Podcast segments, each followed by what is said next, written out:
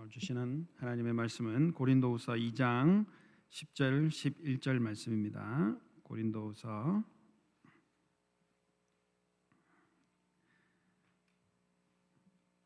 2장 10절 11절 말씀 두 절 말씀이니까 우리 함께 읽겠습니다. 시작. 여러분이 누구에게 무엇을 용서해 주면 나도 용서해 줍니다. 내가 용서한 경우가 있다면 그것은 그리스도 앞에서 여러분을 위하여 용서한 것입니다. 그렇게 하여 우리가 사단에게 속아 넘어가지 않으려 합니다. 우리는 사단의 속셈을 모르는 것이 아닙니다. 오늘 스크류테이프의 편지 12번째와 13번째 편지에 나오는 내용을 중심으로 말씀을 살펴보면 좋겠습니다. 12번째 편지에서는 스크루테이프가 웜우드를 칭찬하면서 이렇게 시작해요. 너에게 탁월한 진보가 보인다 하는 것이죠. 이 진보가 뭘까요? 그것은 자기가 맡고 있는 이 환자 크리스천이죠. 그 크리스천을 어떻게 하면 타락시키고 어, 신앙에서 멀어지게 할 수 있는가 하는 그 일을 그 일을 하면서 보여주는 어떤 진보라고 하는 것입니다. 진보가 있다 이런 얘기를 해보면요, 아, 이 참 성도들 타락시키려고 하는 이 마귀들의 획책, 그 끊임없이 이루어지는 그 획책에도 어떤 발전하는 게 있다는 거죠. 그렇게 보자면요, 우리 입장에서 보자면 이전에는 어, 내가 뭐 넘어지거나 유혹받거나 하지 않았던 그런 부분에 있어서도 어떤 교묘한 방식으로 더 업그레이드된 어떤 미혹으로 계략을 걸어온다는 것입니다. 이렇게 끊임없이 싸움을 걸어오는 이유는 무엇일까요? 환자로 하여금 원수에 대하여 생각하는 것. 성도가 예수님에 대하여 생각하는 것을 조금 조금씩 더 조금 더 끓여지는 경향성을 우리 안에서 만들어 놓겠다 하는 것입니다. 우리의 삶에서 주님을 인식하고 함께 동행하여 가는 삶을 잊고 살게 하거나 그게 조금씩 껄끄러워진다 하는 게 목표라는 거죠. 탁월하게 진보를 보였다라고 하는 말은요. 어떤 종류의 미혹을 했는지는 모르겠지만 그 미혹이 성도한테 환자한테 한번 잘 통했다는 걸 얘기하는 거예요. 그러나 스크루테이프는 워무드에게 그 탁월한 진보에 대해서 칭찬하긴 하지만 한 가지 염려하는 것이 있다 하고 얘기합니다. 그것은 그렇게 원수에 대하여 생각하는 것을 끓이게 되는 끓이게 만드는 그 일을 너무 다그쳐서 하지 말라 하는 것입니다. 이게 또 완급 조절이 있는 거예요. 완급 조절. 너무 다거쳐 가지고 갑자기 이렇게 어긋나게 되면 환자가 그렇게 불편하게 느끼는 것이 너무 급격하게 되면 어 이거 아닌지 하고 이렇게 빨리 정신을 차리게 될 수도 있다 하는 것을 염려하는 것입니다. 아주 조금씩 조금씩 아, 우리 옛날 말로 시나브로 시나브로 이렇게 불편해져야 된다는 거예요. 이게 긴가 민가 하면서 무덤덤해지면서 천천히 어, 주님께로부터 멀어지게 만들어야 된다 하는 거죠. 이건 꼭 그 살아있는 개구리를 폭 삶아야 되는 방법과 비슷한 겁니다. 예, 그 아시죠? 살아있는 그 개구리를 그냥 뜨거운 물에 확 집으면 아 뜨거 하고 팍 튀어나오는 겁니다. 근데 찬물에 예, 냄비를 놓고 개구리를 넣고 그죠? 차가 차근차근 이렇게 불을 올리면 따뜻해지는 물에 아주 유유자적히 놀다가 언제인지 모르게 폭 삼기게 되는 것 같은 것입니다. 이게 죄인지도 죄가 아닌지도 모르는 그런 일로 그냥 하염없이 하다가 그렇게 살도록 유도하는 겁니다. 자기 인생의 모든 시간을 그렇게 허비하게 만들고 그 삶이 그 환자의 삶이 되고 습관 패턴이 되고 이렇게 되고 나서 그렇게 되다 보면요 아예 뭐 무슨 다른 유혹을 하려고 뭐 크게 노력할 필요도 없다는 거예요. 그렇게 어, 하다 보면 뭐 그렇게 교회 생활하고 뭐 다 하다 보면 그렇게 시간 보내고 나면 언젠가 자기는 천국 갈 줄 알았겠지만 지옥에 도달, 도달, 도달하게 된다는 겁니다. 지옥문 앞에서 도달하고 나서야 이렇게 얘기할 거래요. 이제 보니 나는 해야 할 일 하나도 못하고 좋아하는 일도 하나 못한 채 인생의 대부분을 보내버렸구나. 예, 얼마나 고단수 전략입니까? 뭐 깜짝 놀랄만한 그런 죄악을 짓게 하는 거, 그렇게 유혹하는 거 나쁘지 않겠다. 그러나 핵심은 무엇이냐?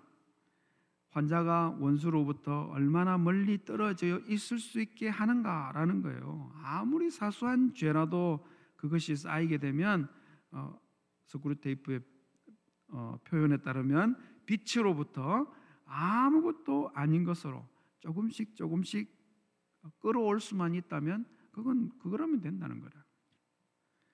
스크루테이프는 도박을 예로 들었습니다. 도박이 만약에 그런 효과를 낼 수만 있다면 살인도 살인 시키는 것도 그보다 훨씬 뭐 못하지 않다는 거예요. 여러분, 근데 우리는 이제 도박으로 만약에 우리를 유혹하려고 한다면 아, 금방 아는 거죠.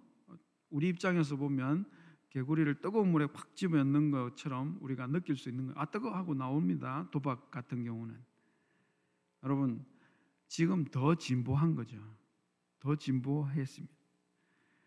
우리가 생각해봐도 아 이게 뭐한 거, 사소한 거, 죄인지 아닌지 전혀 지금 생각지도 않았던 그런 일, 그런 일로 지금 우리에게 이 작전을 지금 계속 쓰고 있는 겁니다. 성경에서 예가 없을까 하고 이렇게 어, 찾았는데 오늘 말씀을 어, 주셨어요. 고린도서 2장 10절에 보면 그렇게 나옵니다. 이 죄가 우리 내면에 너무 흔하게 일어나고 있지만 이게 죄인지 아닌지를 지금 놓치고 있는 그런 것이라 할 수 있겠다 싶습니다. 10절에 보니까 여러분 누구에게 무엇을 용서해 주면 나도 용서해 줍니다. 내가 용서한 경우가 있다면 그것은 그리스도 앞에서 여러분을 위하여 용서한 것입니다. 형제에 대한 용서에 대해서 말씀하고 있잖아요. 우리 담임 목사님께서 여러 한 번씩 이렇게 여쭤보죠. 목사인 자가 여러분 어, 다른 사람 용서 잘 해줄까요? 안 해줄까요? 다른 사람한테 욕먹을 일 한 번도 한 적 없겠죠? 왜 없겠습니까? 그죠? 수도 없이 많아요. 그런데 어떻게 이렇게 살 수 있나요? 1번 들키지 않았기 때문에 2번 뭔가 있다. 여러분 그렇지 않습니다. 주 안에서 너그럽게 용서함을 받고 있기 때문에 그러세요. 넉넉하게 용납해 주심을 입었기 때문인 줄 믿습니다. 여러분 교회의 하나됨에 있어서 서로 용서하고 용납해 주는 것이 무엇보다도 중요한 것이죠. 용서해 주지 않고 용납해 주지 않은 마음을 그대로 품고 있다는 것이 어떤 것일까요? 고린도후서 2장 11절에 보니까 그렇게 하여 우리가 사단에게 속아 넘어가지 않으려고 하였습니다. 우리는 사단의 속셈을 이전 번역에는 쾌계를 모르는 것이 아닙니다. 이렇게 얘기하고 있는 것이죠. 뭐 내가 그 사람 뭐 그렇게 뭐 용서하고 안 하고 그렇게 중요하나? 그렇게 생각할 수 있겠지만 그렇게 용서하지 않고 용서받지 못하고 이런 것이요 실상은 사단에게 속아 넘어가는 것이고 하나님께 엄청난 죄가 되고 있다는 것입니다. 용서하지 못하는 것이 사단의 속셈이요 속아 넘어가고 있다는 것은 여러분 교회의 하나됨을 저해하고 교회의 공동체성을 파괴한다는 즉 파괴하고 있다는 점에서 그런 것입니다. 게다가 이런 일 내가 용 어, 용서하지 못하고 있다는 그 사실이요 용서받지 못하고 있는 것이요 어, 구원받음에 큰 영향을 미치는 것입니다. 예수님 비유해 보면 자기는 왕께 1만 달란트를 빛을 탕감받았는데 나가다가 자기 동료를 만났는데 자기한테 빌린 100데나리온. 여러분 만 1만 달란트랑 100데나리온의 비교는요 60만 분의 1에 해당하는 거예요. 60만 분의 1입니다. 그거 꼭 받아야 되겠다고 고소고발해가지고 감옥에 집어였어요. 그 소식을 들은 왕이 하도 기가 차서 그 신하를 다시 부르잖아요. 네 빛을 내가 탕감해 줬다. 그 탕감이라는 단어가 용서라는 말과 똑같은 말입니다. 내가 네 빚을 용서해 줬더니 너도 네 동료를 너에게 진 빚을 용서해 주는 게 옳지 않냐? 60만 분의 1인데요. 너도 용서 취소 다 갚아 하고 감옥에 였습니다. 여러분 용서하지 않는 것이 그냥 단순한 뭐 잘못 이런 것으로 끝나지 않고 지옥으로 감옥으로 이끄는 죄가 될 수 있는 거죠. 그래서 바로 이런 일이 우리 안에서 일어나는지 일어나지도 않는지 아예 그 자체를 모르게 만드는 것이 사단의 괴계요 마귀의 속셈이라 이렇게 말하고 있는 것입니다. 여러분 지금 오늘 이 한 가지 일만 예를 들었을 뿐이죠. 사실 우리 안에 이게 죄인지 아닌지 잘 느끼지도 못하고 있으면서도 어, 한 번도 이게 죄라고 생각지도 않았던 그런 것인데도 불구하고 예, 죄로 짓고 있는 경우가 많이 있는 것입니다. 그러나 이 죄를 해결하지 않은 채 그냥 무감각하게 살고 있다면 여러분 그렇게 무감각하게 살게 만드는 게 지금 마귀의 최고의 전술이라는 겁니다. 그렇게 무감각하게 죄를 품고 살다 보면 교회는 잘 다니고 그렇게 있었는 줄 알았는데 마지막에는 도착하는 것이 지옥 문 안에 도착하면서 아무것도 못했구나 회하게 되는 것이라고 말하고 있는 거죠. 오늘 성령의 조명하심이 있기를 소원합니다. 성령께서 깨닫게 해주시면 밝히 드러나게 될 줄 믿습니다. 우리 삶 가운데 가만히 들어와 앉아서 우리의 걸음을 주님께로부터 멀어지게 하고 나도 모르는 사이에 지옥에 가깝도록 그렇게 살고 있게 되는 행동, 습관 혹은 나의 태도가 없는지 밝혀 주시기를 원합니다. 그게 한 번도 생각해 보지 않았는데 하나님을 향한 엄청난 죄였다는 사실이 몸부림치도록 깨달아 줄 수 있기를 소원합니다. 큰 회개의 역사가 일어나게 해 주시고 결단하고 돌이켜 순종할 수 있기를 주의 이름으로 축복합니다. 열두 번째 편지에서는 칭찬으로 시작했는데 열세 번째 편지에서 시작하자마자 워무드가 아주 호되게 야단을 맞아요. 마귀가 참 사람 마귀니까 그런 것 같죠. 좀 잘한다 잘한다 했더니 그만 그만 그냥 교만해져 가지고 아주 실수를 한 것 같습니다. 선줄로 생각하는 자는 넘어질까 조심하라 하신 말씀이죠. 왜 스크루테이프가 탁월한 진보를 보였다라고 했던 웜우드를 야단을 칩니까? 웜우드가 대수롭지 않게 여긴 게 있어요. 그래서 환자가 그 좋아하고 하는 것을 그렇게 그냥 하도록 내버려 둔 일이 두 가지가 나오는 것입니다.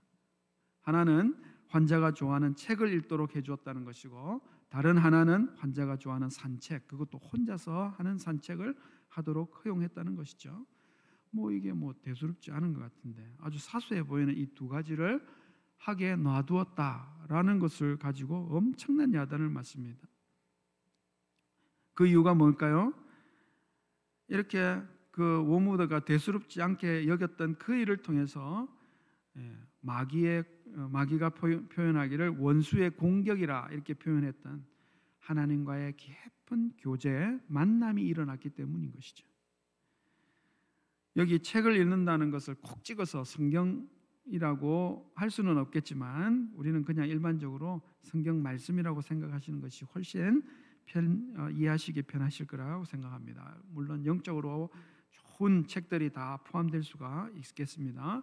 아, 또 혼자서 산책한다는 거, 뭐 소일 삼아서 걷는다, 뭐 운동 삼아서 걷는 것 이런 것도 다 표현되겠지만 우리는 묵상하고 기도하기 위하여 따로 시간을 내는 것이라고 생각하시면 훨씬 우리 상황에 맞겠습니다.